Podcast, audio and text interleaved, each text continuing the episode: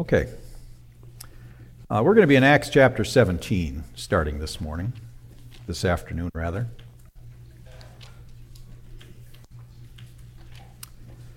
has mentioned that on the campus, encounters where there are folks there that object to the concept of the resurrection. They did, they will, people will object until Christ returns. But there's nothing new because Paul and the apostles had to deal with that as well.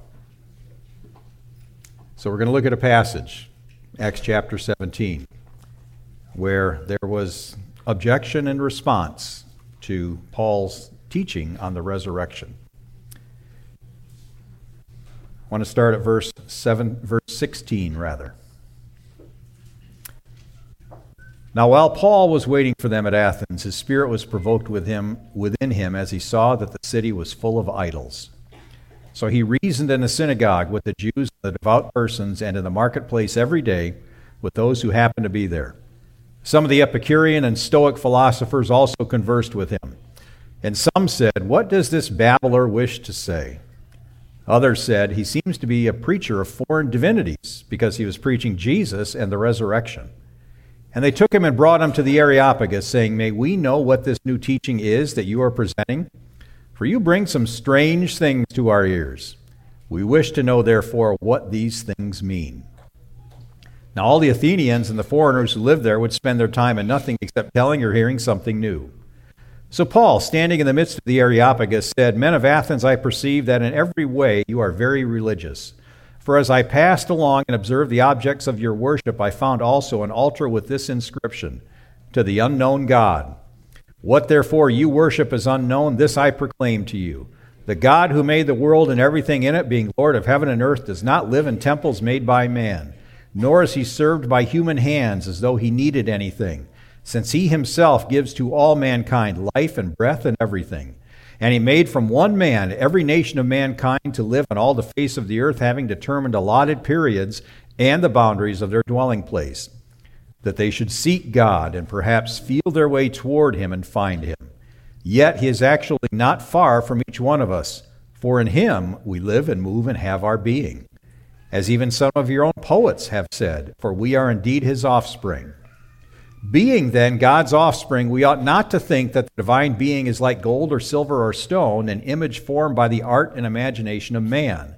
The times of ignorance God overlooked, but now he commands all people everywhere to repent, because he has fixed a day on which he will judge the earth in righteousness by a man whom he has appointed, and of this he has given assurance to all by raising him from the dead. Now when they heard of the resurrection of the dead, some mocked, but others said, 'We will hear you again about this.'" Two times in the passage we see the resurrection mentioned. We've got verses 18 and 32. Both times we see that there's a response which is not necessarily positive there. We see some people in verse 16, in essence, saying that Paul is babbling. He's speaking nonsense, and he's preaching about foreign divinities because he was not preaching the way that the gods of the Athenians were and behaved. And then he gets down to verse 32, and they mock him for preaching the resurrection. Nothing has changed. Now, we also know that some people did believe here. The passage, if we read farther, some people believe. But I want to look at the objections here. I want to look at the objections in the immediate context here of what Paul is talking about. I also want to look at other passages where the resurrection is preached in Acts, because it's preached to both Jew and Gentile. But I want to look at the objections first, and then I want to cover 2 points in the course of the message. First, I need to deal with just what is the resurrection.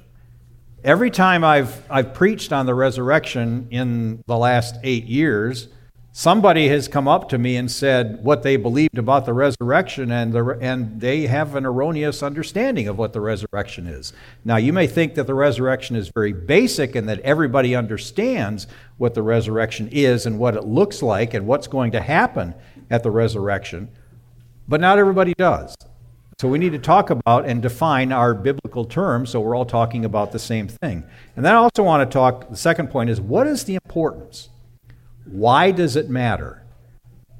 What is the importance of the resurrection of the dead? And what is the importance of the resurrection of Christ also along with that? So, but let's look at the passage. I just want to do a quick run through the passage here. Paul's in Athens. Okay, he's left Thessalonica. He's now made it to Athens. And he gets to town and he's not happy. He looks around and he sees that the city is full of visible idols. It says his spirit was provoked. That's a kind way of saying Paul was angry. Paul was not happy by seeing what he saw here. And so he goes into the synagogue. Well, who is going to be in the synagogue? The Jews are going to be in the synagogue. And what does he do? He reasons with the Jews there. He also goes to the marketplace and he reasons with them. And he's reasoning with people who would also hold to what we would see as the Epicurean or Stoic philosophy. So he's reasoning with people of a culture here. Every culture has its culture. He's reasoning with people who are immersed in the Greek culture here. When you see Epicurean and Stoics, that's a philosophy that had been in place for 300 years by this time. So these people had a mindset to them. And he's telling them about the resurrection of the dead, the resurrection of Christ. Why do they say what they say? They say what they say because the Epicureans and the Stoics both denied that there could be a physical resurrection, because they believed that when the body died, the body just ceases to exist. Now, did they believe in a soul? Yes, they believed that men, women had souls. But the Epicureans also believed that when you die, your soul ceases to exist. The Stoics, some of them allowed for the possibility of an eternal soul after you die. But that's the mindset of the people here. They didn't have a category for a resurrection of the dead. And even if they weren't ascribing to Epicurean or Stoic philosophy, their literature going back beyond that, you go back to, if you ever had to read Homer's Iliad when you were in school, in the Iliad, Homer makes a statement about there is no such thing as the resurrection of the body. If you ever had to read anything by Sophocles in his play Electra, you have the same thing. Sophocles would say that. So these people just don't have anything in their mind that allows for somebody going into the grave, dead, and then rising from the grave in whatever form a resurrection might look like. That's why they respond the way that they respond here as Greeks, because that's their view of what happens at and after death. There's just nothing that can happen with the body after death. So that's why they say, this guy's babbling. And their gods, their Athenian gods, weren't like this God that Paul was preaching. Then you get out to the end when he says, you all are going to be accountable because this man who's been raised from the dead is going to judge the world in righteousness on a day appointed, and everybody's responsible. You all need to repent. And what do? The same thing that people do to you and me. They mock us. They go, get real. They think we're crazy. We'll look at what Festus says about Paul later on in Acts, where Festus questions Paul's sanity too about this issue concerning the resurrection. But that's what Paul and the apostles had to deal with from a Gentile perspective. Now, what about the Jews? We'll get there when we get to these passages later on. But you know that the Bible talks primarily about two categories of Jews that Jesus encountered: Pharisees and Sadducees. Now we can throw the scribes in there too. But Pharisees and Sadducees. Did the Sadducees believe in a resurrection? No. That's what's behind that encounter in Matthew 22 when they come to Jesus and ask him, who's whose wife will she be in the resurrection? Because they don't even believe in the resurrection. Now, the Pharisees believed in a resurrection. We don't want to say that Jews didn't believe in a resurrection. Jewish teaching believed in a resurrection because the Old Testament does give us hints about resurrection. It gives us hints about resurrection in Psalm 16. It gives us hints about a resurrection when Job says, I will see him in my flesh, in Job chapter 19. And there are other passages. We've got Daniel 12 where it talks about resurrection. So Jewish thought had a category for resurrection, but they didn't have a category for a resurrection before the last day. And Paul is here preaching a resurrection that's already happened of Christ. So the Jews would have had an issue with what Paul was preaching. And that's what you're going to see in these other passages in Acts as we look at them. These are the objections. Now, what are the objections we run into in our day and age? Well, the issue that we've got in our day and age is that over the last several hundred years, since the Enlightenment in the 18th century especially, our world has become very anti-supernatural. Because now men, in the age of reason, we can just think about whatever is true. We can define whatever is true. Man has been given enough intelligence through, even before Darwin came up with his theory of evolution in the 19th century, man is smart enough. Man can figure out what reality is. We don't need that which is supernatural. We don't really need to consider that which is beyond the physical. But I will hold our Bible is at root supernatural. Christianity is supernatural. You cannot have Christianity without the supernatural. Thomas Jefferson tried. You can go online and read the Jefferson Bible. Okay? Thomas Jefferson literally cut out all of the supernatural passages in the Gospels. How do you have Christianity without the supernatural passages in the Gospels? How do you have Christianity without which that transcends nature? Because what does supernatural mean? Supernatural is comprised of a prefix and an adjective, isn't it? The adjective is natural. Something is described as natural. Okay, natural food stores as opposed to unnatural food stores. But natural food stores. It's describing what the foods are that are sold at the store. Super, the prefix, means above or over or beyond the natural. When we talk about the resurrection of the dead, are we talking about something which is beyond the natural? Yes, we are. I know you may grow weary of me pointing to the cemetery, but I'm going to point to it again. Go down there. You ever walk around a cemetery, any cemetery? How much life is there? There's no life. There's no life in that one. The grass is dead. There's nothing happening down there. Paul and these guys come and say, people in graves are going to come out of the graves. Think about that. Go down there. Every one of those graves is going to be empty one day. Every one. Every body that's ever fallen dead on the earth, whether it's been left where it fell or it's been buried, or it's been burned, it's going to be resurrected. It's going to come to life. That is supernatural. That is beyond the natural, because the natural is a body dies, it goes into the ground, and it has no more life. Paul, the apostles, you and I have a supernatural claim to proclaim to people. And that supernatural claim is Jesus Christ rose from the dead on the third day. We're going to look at passages in Acts where it's clear that as they're sharing the gospel, they think it's pretty important because they kept doing it over and over and over. They're proclaiming the resurrection of Christ. They're proclaiming the resurrection of the dead.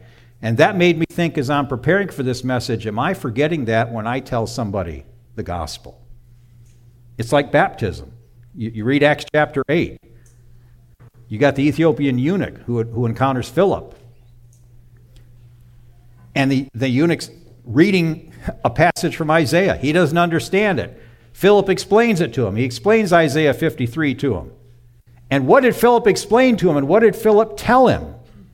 Well, I think we can infer that Philip told him something we typically might not include in our gospel presentation in explaining Isaiah 53, because we see the passage when the eunuch exclaims, "Hey, there's water over there. What prevents me from being baptized?" Well, how do you find out about baptism? Because Philip probably told him about baptism. And so it is with the resurrection. Do we tell people about the resurrection? Because they're going to say, what? What? You're going to tell me that a man can rise from the dead on the third day? And you're going to tell me that after I die, I'm going to rise from the dead? And I'm going to have to give an account to God for what I did? In our naturalistic world, what does the world think of that claim? They think we are fools, with a capital F.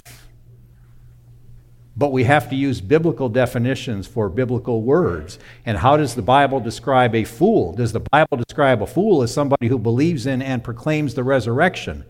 No. The Bible says a fool is the one who says in his heart there is no God. That's what foolishness is biblically. Foolishness is not what Paul was doing here in Acts chapter 17. Paul was being faithful to the truths of Scripture. Paul was proclaiming something that happened in time and space, a real historical act. People tell us we're fools because we believe in a fable. No, we don't. We believe in human history. Jesus Christ was a real man, real flesh and blood. He really walked the streets. He really was a carpenter. He really had brothers and sisters. He really had parents. And he really died. And he was really buried. And he really rose from the dead. And Paul says, you want proof? There's still more than 500 people alive who saw him. Testifying to real history. We're not believing in something that was ethereal, that just couldn't happen. No, we believe in something that really happened. And that's what Paul is doing. Paul is proclaiming human history here. But our world being so anti-supernatural, it doesn't have a category for miracles. It doesn't have a category for somebody rising from the grave. That's what the word resurrection means. It means to rise, to stand up.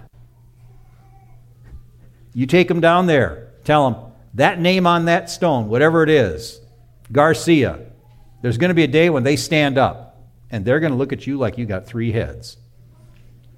But our Bible says it's going to happen because it's already happened with Jesus Christ, the Son of God. He's the first fruits.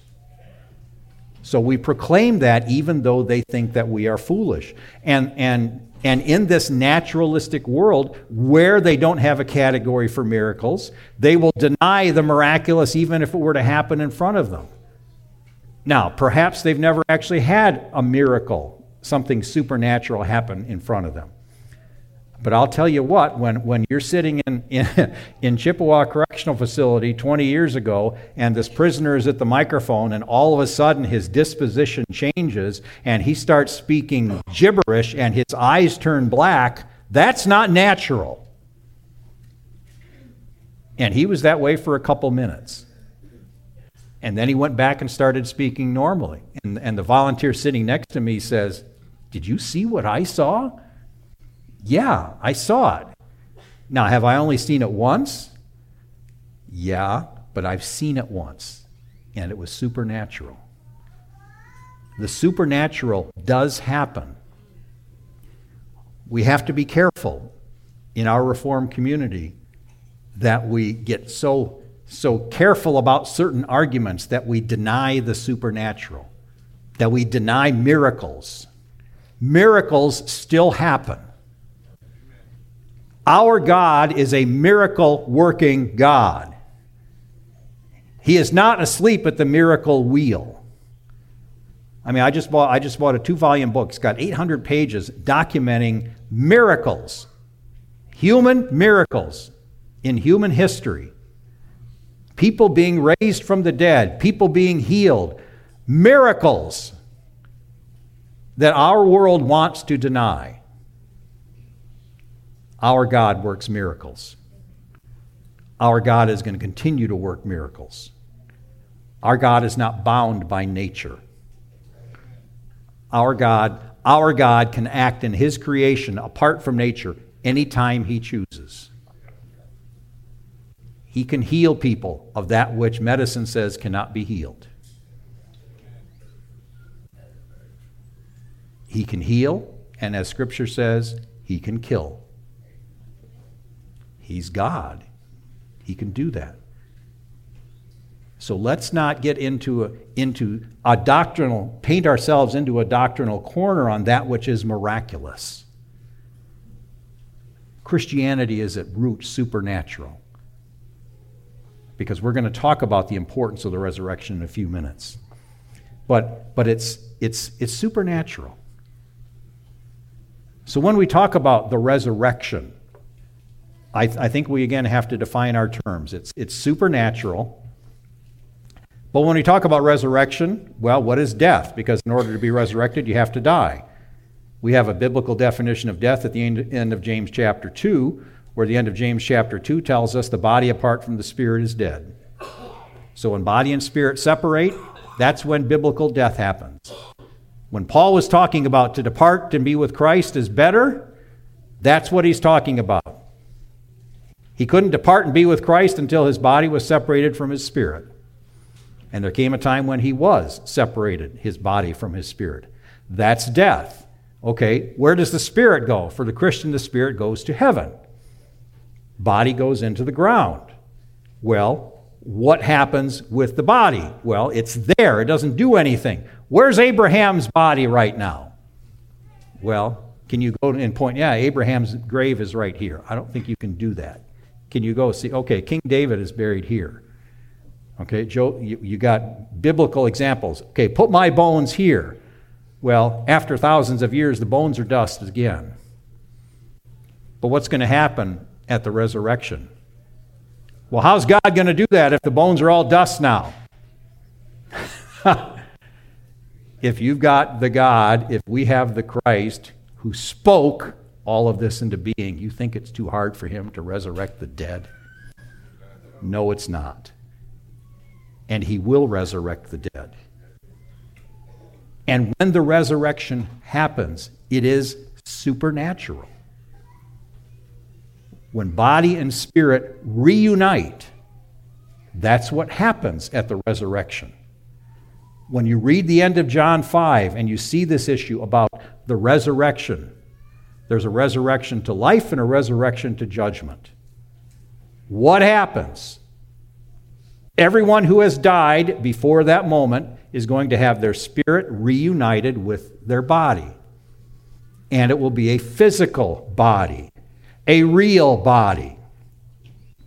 Didn't Jesus give us that example? You got it, you've got the passage there at the end of John. See, he wants them to look. He says, see, touch. Did a guy touch? Put your finger in the holes. They're real holes. Imagine what that was like. It wasn't mere academics for these guys, because they knew that he had died. And they're now in a room, and this guy who had died is standing there in front of them saying, see and touch. But what does Jesus also say? Blessed are those who do not see and yet believe. He's talking about us in that room. Do we believe? Do we really, really believe that that man rose from the dead? Because he did. And he said he was going to, and he said he was going to raise himself from the dead. Think about that. How many of those people down there a block away could raise themselves from the dead? Beyond having another powerful being, God, raise them from the dead, how many people with a name on a stone down there can raise themselves from the dead? Not a one of them. But Jesus Christ said, destroy this temple, and in 3 days I will raise it up. Talking about himself. That is supernatural. That's our God. And when we read our theology books, especially in our community, a lot of these guys don't like to talk about things which are supernatural. Or even define it. You know, just defining supernatural. I went and looked in the theology book that we did for the theology study from 2015 to 2018. Robert Raymond, Systematic Theology. He uses the word supernatural 73 times, but he never defined it. He's got a chapter entitled The Supernatural Christ of History, but he never defines the supernatural. That's why I want to take a minute and define supernatural. This is why I want to take a minute and define what the resurrection is. Because the resurrection of the body is a real resurrection of the body. You think about every single person who has died before now, going back to Adam and Eve. How many people? I don't know. But every single one of them is going to rise from the grave. Righteous or wicked, and they're going to have to give an account. Now, the people who are alive when Christ comes back are also going to have to give an account, but they won't be resurrected because they haven't died. They will be transformed as well, but they won't be resurrected. My burden today is to talk about the resurrection, because the resurrection is not, it's not the same thing as what Jesus did with Lazarus. Did Lazarus die? Yes. Did he really die? Yes, he did. It's interesting. Jesus waited a little while to do his work, didn't he? He waited long enough for Lazarus to start to rot and stink. But Jesus raises Lazarus. But Lazarus was going to die again. Upon the resurrection that we're talking about here today, once a person is resurrected, they will never physically die again. Now, some will be cast into a place where there's a second death, but everybody who's resurrected gets a body back. What is it exactly like? I don't know. Don't dwell on that. Just know that the resurrection is a reality. Everybody who's resurrected is going to get a body back, their body back in one sense. That will be like their old body, but it's going to be different from their old body because it can't die. Even the wicked. Are the wicked going to have a body that will last forever? And where will the wicked's body last forever? In the lake of fire, prepared for Satan and his angels. So everybody who dies is going to be resurrected when Christ comes back. And when Christ comes back, doesn't that mean it's over? Our Bible talks about this age and the age to come. What's the dividing line between this age and the age to come? Christ's return. And when Christ returns, that's when the resurrection happens for everybody who's died in human history, and that's when judgment happens for everyone who's died in human history and for everyone who's alive when Christ comes back. So that's what I wanted to set up the second half of this, is just establish what the resurrection is. It's supernatural. What is the resurrection? It's body and spirit being reunited. And it's going to happen for every single person who dies. Now, what is the importance of the resurrection? I want you to turn to 1 Corinthians 15, if you could, please. There are people who profess to be Christians who will deny the reality of the resurrection, who will deny the reality of the resurrection of Christ. That's not a good thing. Brother Jennings talked about not being overly judgmental in the first hour. I will not be, I don't think, overly judgmental here, but if you do not believe in the resurrection of Christ, you have a problem. And it's a big problem because of what I'm going to read right now. 1 Corinthians 15. Let's start at verse 16. Actually, let's go back to verse 12. Now, if Christ is proclaimed as raised from the dead, how can some of you say that there is no resurrection of the dead? Let's stop there. I think you can imply from here that some of the Corinthians were saying that there is no resurrection. Paul is refuting an argument here now. Remember, he has spent 18 months teaching Corinth before this, but some people have now come to believe that there is no resurrection of the dead. We continue with verse 13. But if there is no resurrection of the dead, then not even Christ has been raised.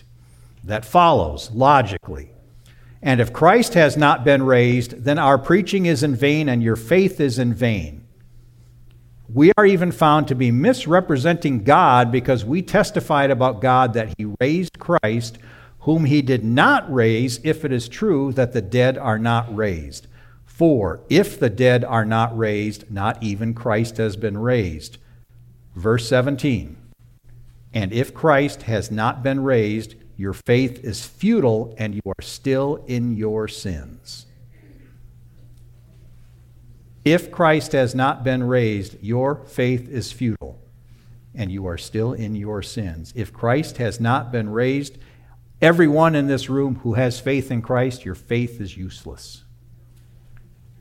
If Christ has not been raised, you are still in your sins. But he has been raised. That's why it matters. It is not a secondary issue to deny the truth of the resurrection of Christ, because a person still being in their sins is a big deal. We don't want to have 250 people in this room believing a lie, thinking that they are forgiven when they are in fact still in their sins. But if Christ has not been raised, that's the reality. But Christ has been raised, which is the true reality. And we are not still in our sins, and our faith is not futile, because the resurrection of Christ is a real event that really happened in human history. And elsewhere in this chapter, Paul would say, then he appeared to more than 500 brothers at one time, most of whom are still alive, though some have fallen asleep. Paul says, you want proof? Ask around, because people saw. That's why the resurrection of Christ matters. And for theologians and even some pastors to say, well, I just don't believe in this because that's ridiculous. That's foolishness. I will say that is heresy. That is not a matter of Christian tolerance. Because being in your sins is a big deal. And if the one thing that still had to happen in order for people to not be in their sins did not happen, that's a big deal. But it did happen, praise God. And we are not in our sins any longer. So let's look at what the apostles do with this issue of the resurrection. Let's go to Acts chapter 2.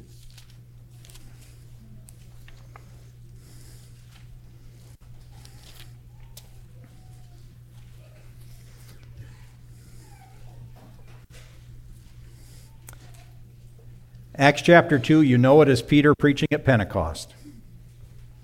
What does he say about the resurrection? Verses 22 and 23 and a few more. Men of Israel, hear these words. Jesus of Nazareth, a man attested to you by God with mighty works and wonders and signs that God did through him in your midst, as you yourselves know. This Jesus, delivered up according to the definite plan and foreknowledge of God, you crucified and killed by the hands of lawless men. God raised him up, loosing the pangs of death, because it was not possible for him to be held by it. Then in verse 25, he goes to the Old Testament. He goes to their scriptures to establish his point. For David says concerning him, quote, "I saw the Lord always before me, for he is at my right hand, that I may not be shaken. Therefore my heart was glad, and my tongue rejoiced. My flesh also will dwell in hope, for you will not abandon my soul to Hades, or let your Holy One see corruption." This is where they should have seen what was going to happen. Quoting Psalm 16 here. "You have made known to me the paths of life. You will make me full of gladness with your presence. Brothers, I may say to you with confidence about the patriarch David that he both died and was buried, and his tomb is with us to this day." You ever think of David as being a prophet? Verse 30 says he was a prophet. "Being therefore a prophet, and knowing that God had sworn with an oath to him that he would set one of his descendants on his throne, he foresaw and spoke about the resurrection of the Christ, that he was not abandoned to Hades, nor did his flesh see corruption." He proclaims the resurrection twice in this passage to Jews who are there at Pentecost, some of whom were Sadducees who would not have believed in the resurrection, but he proclaims it. He doesn't establish a bunch of proof points on it. He merely proclaims it, and he proclaims that it is fulfillment of Scripture. Let's go to the next chapter, Acts chapter 3. We know that he has healed a beggar in the first part of the chapter. The people are astounded, verse 11 says. Verse 13, "The God of Abraham, the God of Isaac, and the God of Jacob, the God of our fathers, glorified his servant Jesus, whom you delivered over and denied in the presence of Pilate when he had decided to release him. But you denied the holy and righteous one and asked for a murderer to be granted to you. And you killed the author of life, whom God raised from the dead. To this we are witnesses." Peter was not interested in making friends here. You guys killed the author of life. That's how he addresses them. That's what he says to them. But what else does he say? Verse 16. "And his name, by faith in his name, has made this man strong, whom you see and know, and that the faith that is through Jesus has given the man this perfect health in the presence of you all." But verse 15, "God raised him from the dead." He proclaims the resurrection again. Let's go to Acts chapter 4. They're now before the council. Why? Verse 2, "Because they were greatly annoyed that they were teaching the people and proclaiming in Jesus the resurrection from the dead." Remember, he's just healed a guy. We may look at what Jesus did back in Matthew chapter 10 when he commissions the men to go out and heal people, cast out demons, raise the dead, that sort of thing. And Jesus says, you're going to be brought before councils on account of that. And we may go, well, why would people do that? Because they're doing something which is good and noble. Isn't healing people, raising the dead, casting out demons a good thing? Well, we've got it right here.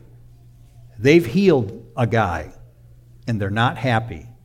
They're not happy merely because of him, but because he's doing it in the name of Jesus, and he's proclaiming the resurrection. But then what does Peter say? Let's look at verse 8. "Then Peter, filled with the Holy Spirit, said to them, rulers of the people and elders, if we are being examined today concerning a good deed done to a crippled man, by what means this man has been healed, let it be known to all of you and to all of the people of Israel that by the name of Jesus Christ of Nazareth, whom you crucified, whom God raised from the dead, by him this man is standing before you." Now we know that in verse 1, there were Sadducees there the day before. Were there likely Sadducees there the next day when Jesus says this? Yes. But even if there weren't, he still proclaims the resurrection. Let's go to Acts chapter 10. So far he's been telling Jews the story. Acts chapter 10, he's now going to tell it to a Gentile, Cornelius.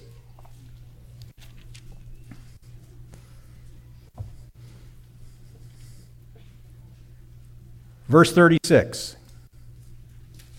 As for the word that he sent to Israel, preaching good news of peace through Jesus Christ, he is Lord of all. You yourselves know what happened throughout all Judea, beginning from Galilee after the baptism that John proclaimed, how God anointed Jesus of Nazareth with the Holy Spirit and with power. He went about doing good and healing all who were oppressed by the devil, for God was with him. And we are witnesses of all that he did, both in the country of the Jews and in Jerusalem.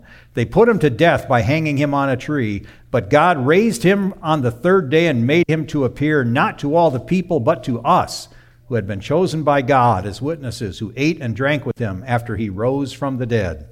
He preaches to Gentiles and says this. And then what happens right after this? The Holy Spirit falls on the Gentiles.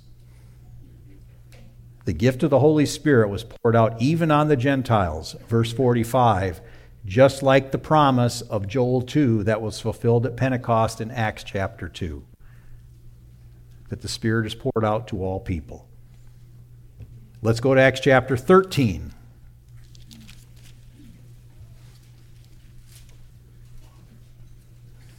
We now have Paul.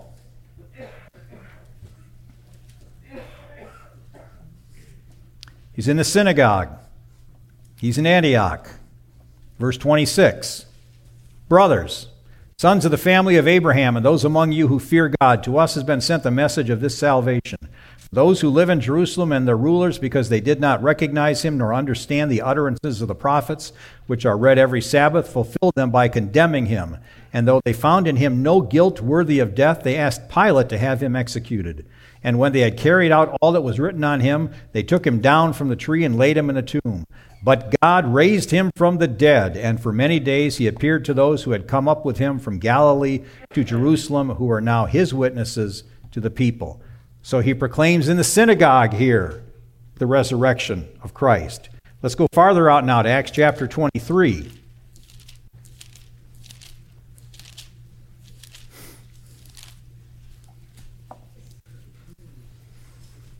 Paul is now before the council.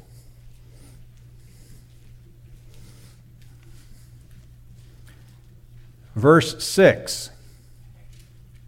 Now when Paul perceived that one part were Sadducees and the other Pharisees, he cried out in the council, Brothers, I am a Pharisee, a son of Pharisees. It is with respect to the hope and the resurrection of the dead that I am on trial. And when he had said this, a dissension arose between the Pharisees and the Sadducees, and the assembly was divided. For the Sadducees say that there is no resurrection, nor angel, nor spirit, but the Pharisees acknowledge them all. So he proclaims the resurrection to people who do not believe in the resurrection. Here, the Sadducees. Next chapter, Acts 24.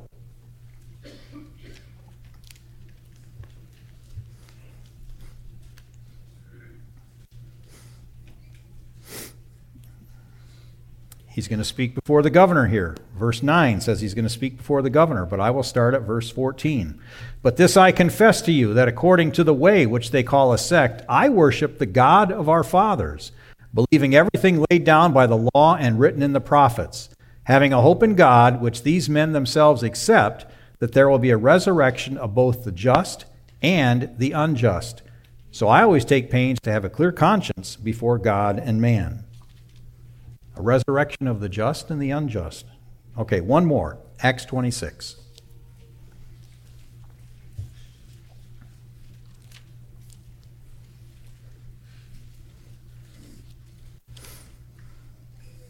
We will start at verse 19. Therefore, King Agrippa, I was not disobedient to the heavenly vision, but declared first to those in Damascus, then in Jerusalem, and throughout all the region of Judea, and also to the Gentiles, that they should repent and turn to God, performing deeds in keeping with their repentance. For this reason the Jews seized me in the temple and tried to kill me. To this day I have had the help that comes from God, and so I stand here testifying both to small and great, saying nothing but what the prophets and Moses said would come to pass. What the prophets and Moses said. The Hebrew Scriptures. What did the prophets and Moses say? Verse 23, that the Christ must suffer, and that by being the first to rise from the dead, he would proclaim light to both our people and to the Gentiles.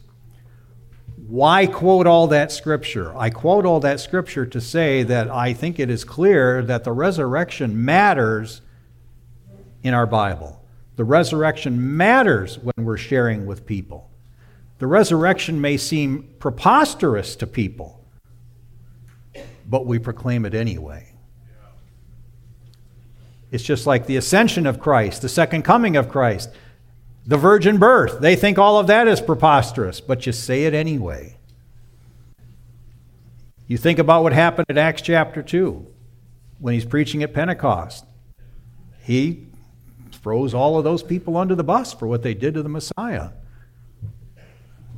And what happened?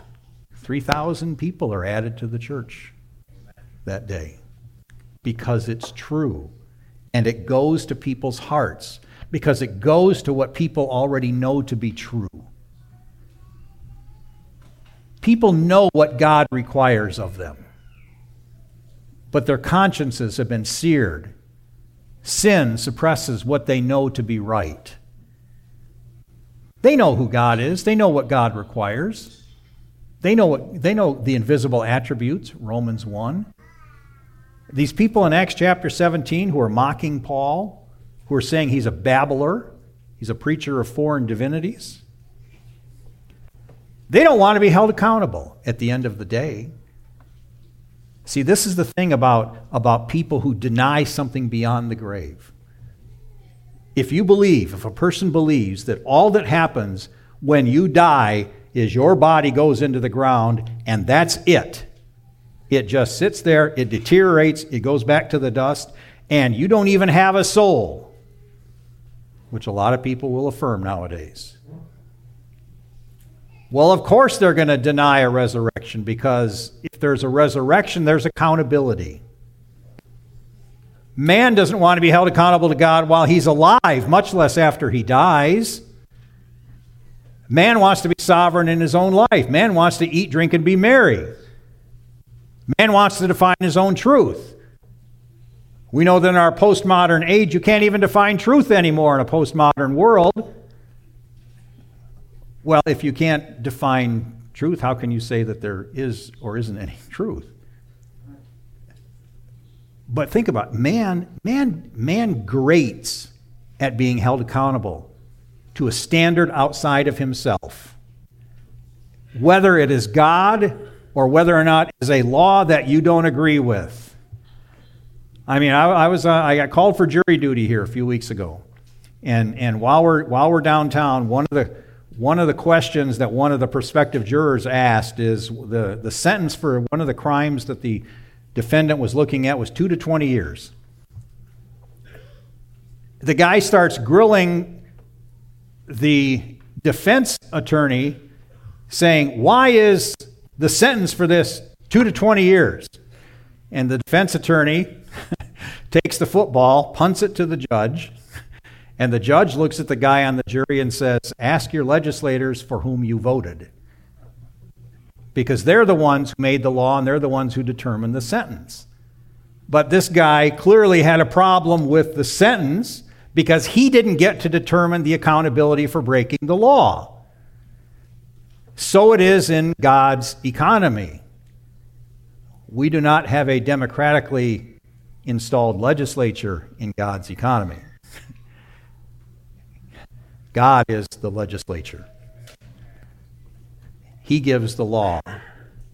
He determines the standards. He determines the punishment. And man doesn't like that. Just like you may say, "I think that speed limit of 60 on 410 is unjust." Well, unjust or not, it's the speed limit. And it's imposed upon you as you drive on 410. How much more in God's economy? That we have a holy God. We sang it, "Holy, holy, holy, Lord God Almighty." The three-part saying there of Isaiah 6 and Revelation chapter 4. Our God is holy. And man has a problem because God is holy. Man does not want to be held accountable by a holy God in this life. How much more after he dies for all of eternity? Well, he will be held accountable.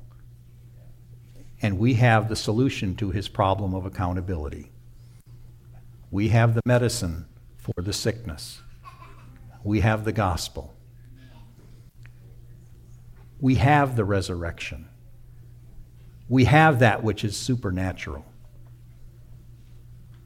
Out on the campus, in your home, at your family dinner over Thanksgiving weekend, people may deny that there's anything beyond the physical, beyond nature. They can deny it all they want, but denial of truth does not negate the fact that truth is truth. They can't explain certain things about reality. How can they even, if you live in a totally naturalistic world, how can they even define something so basic as love and hate? If it's totally subjective. Everybody admits loving your neighbor is a good thing. Even the lost will do that. Well, why is it a good thing? It's a good thing because there's a God beyond nature who loves, who not only does love, but is love. But men don't want that accountability factor. You know, you see it in courtrooms. People will plead not guilty when there's witnesses, there's video, there's all sorts of this, and they'll still plead not guilty because they don't want to be held accountable. But guilt is still there. And Jesus came to set the captives free. Jesus came and made one man out of two men with the blood of the cross. Jesus came and did all of this, and Jesus came and did all of this, and it's all supernatural. A virgin birth is not natural. A resurrection from the dead is not natural. An ascension to the right hand of the Father is not natural. It's supernatural. But it's all true, and it's all part of the person and work of Jesus Christ and what he did to save his people that God had given to him. And all of this glorifies his Father. We have to be careful that we don't boil the resurrection down to something I could do as an old man. I could say, well, you know, I've got old man's hands. Okay, we got old man's hands here, don't we here, brother? Okay, you pick up your skin, there's no collagen left in there, and it's wrinkly and nasty. Well, the resurrection's not about me getting collagen back in my hands. The resurrection is about the work of God in changing his people so that his people can dwell in his full presence for all of eternity, glorifying himself. The resurrection of our bodies is not about me having better knees. The resurrection of my body is about the fact that I will have a body that can bear to be in the full manifest presence of God and of the Lamb, and I will see the face of God, and he won't have to turn his face away from us because he will have changed us so much that our bodies will be able to take that Shekinah glory in its fullness. But not until then, and not until the resurrection happens. And he does it all by his power, supernaturally, for his glory. And do I understand it in its fullness? No. Do I believe it? Absolutely. And he wants us to trust him in the meantime and trust what he's told us about this. It's about that change that he does. Remember, salvation belongs to the Lord. Even Jonah knew that.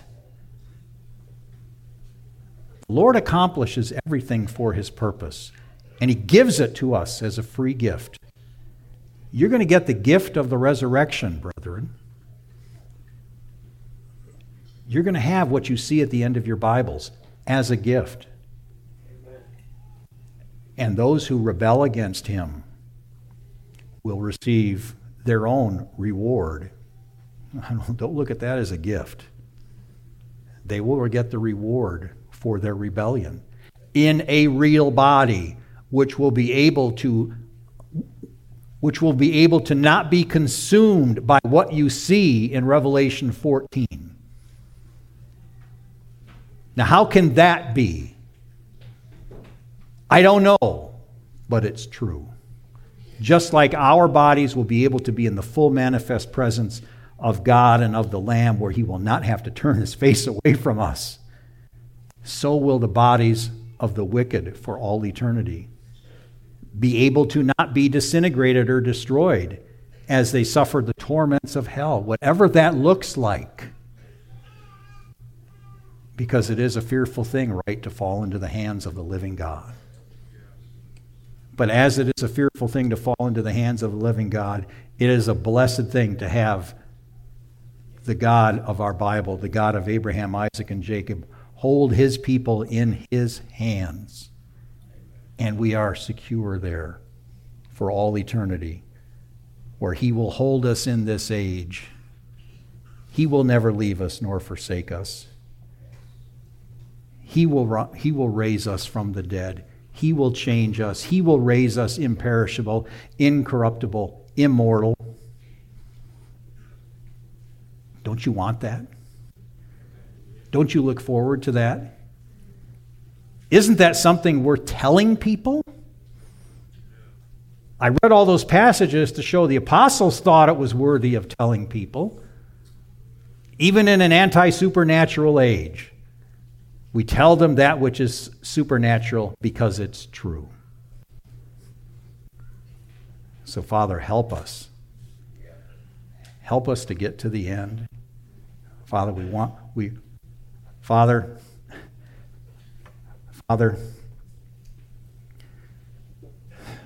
as I pray,